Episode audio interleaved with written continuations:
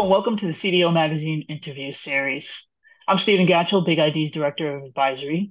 In today's session, we'll cover digital transformation, a transformational mindset, and organizational structures. I have the pleasure of talking with Talal Butt, Global Vice President in Enterprise Transformation and Architecture at Rockwell Automation. Talal, thank you for joining us today. Hey, thank you, Stephen. Glad to be here. When you look at how your company has looked at the operating model itself in regards to, to digital transformation. Can you share a little bit about how you guys roll? I mean, I think you shared a little bit already on, on how you're trying to have the innovation inside the business and so forth and dispersed a little bit. But I think people ask this question all the time. Should I have a centralized model, a decentralized model, federated model? All these things mean different things to different people. So I'd love for you to expand on that a little bit. Yeah, I mean, I'm a big believer, you know, using agile principles when you are really embarking on big transformation journeys. And there's multiple reasons for it. You know, one of the key ones is that when you're embarking on big transformation journey, you just don't really know everything up front.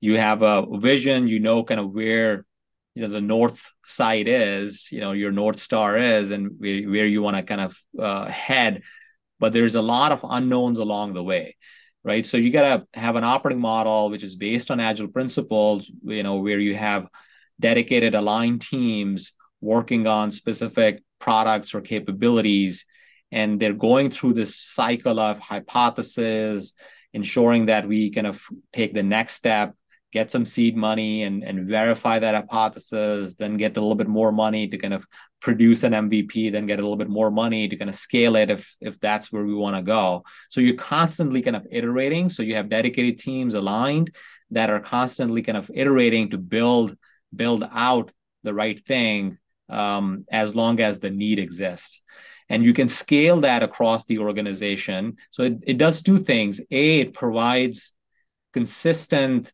value back to our stakeholders, whether it's business or our customers, because in short intervals, you're seeing something that they can use, see, feel, and actually put into practice.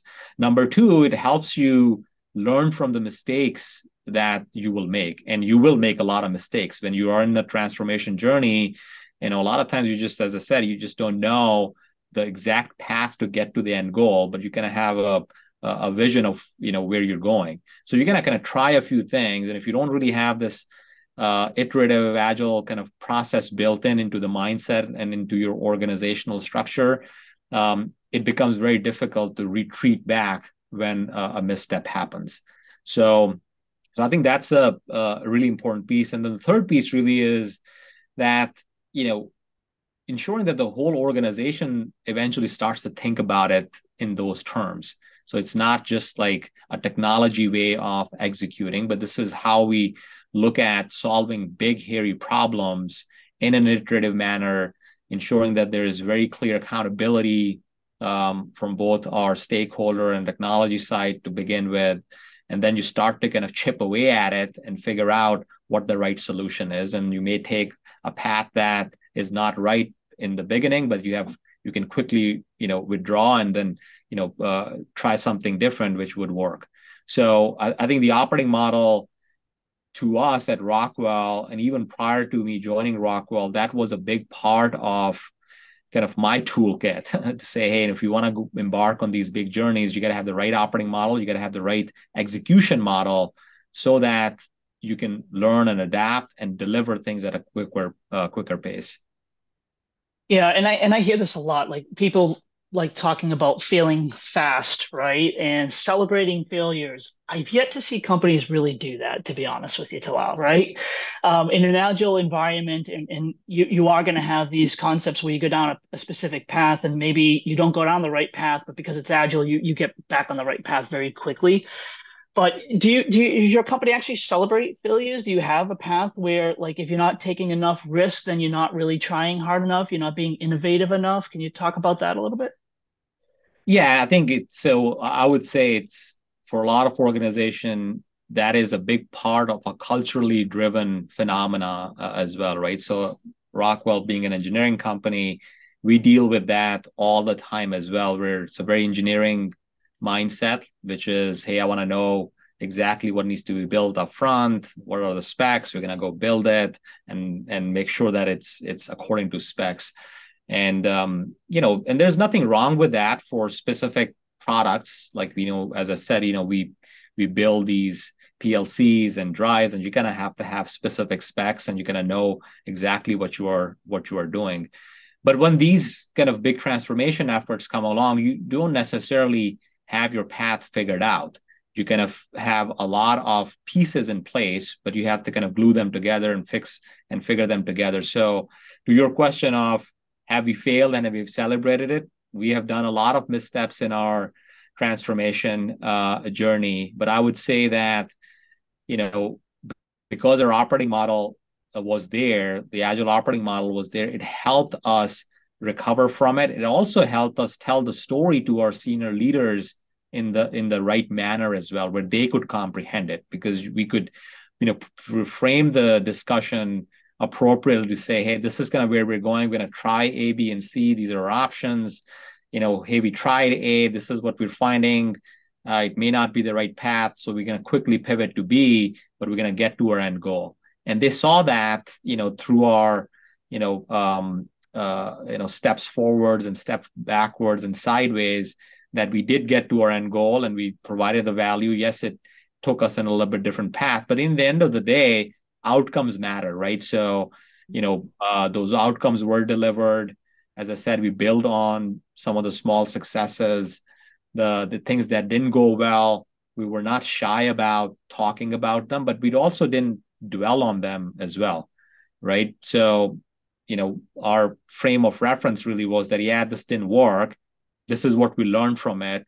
So now we're going to do this, which we think is going to be the right path and the, with the right leadership support which we believe we we had along the way you know those things did not become a huge um, you know uh, huge issues for us well, it sounds like they're not huge issues because you managed expectations up front, right? You, are setting a clear communication path. You have that change management program in place to ensure that you manage those expectations that, hey, everything is not going to be 100% on the right path. And we're going to do this in, in, in a digital transformation manner with agile principles, et cetera, et cetera, then we are going to have some failures, but that's part of the normal process. So managing expectations and managing uh, senior executive sponsorship and, and continuing that path is, is critical. It sounds like to your, to your success. Yeah, exactly. I mean, I, I, I like the phrase learn fast better than fail fast. So yes, you know, you try things, but what, what happens is that you learn through it. And as long as you're learning from that experience, it is also giving you a path forward to what to do next, right? So, but if you didn't learn from it, then it's just fail fast and and it's all work, uh, you know, work done under the water. So.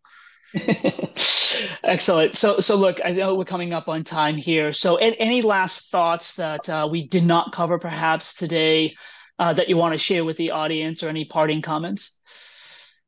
Uh, yeah. Well, first of all, thanks for the opportunity. I mean, you know, as I kind of mentioned uh, in, in, my discussions with you, Stephen, I think you know, digital transformations are very difficult.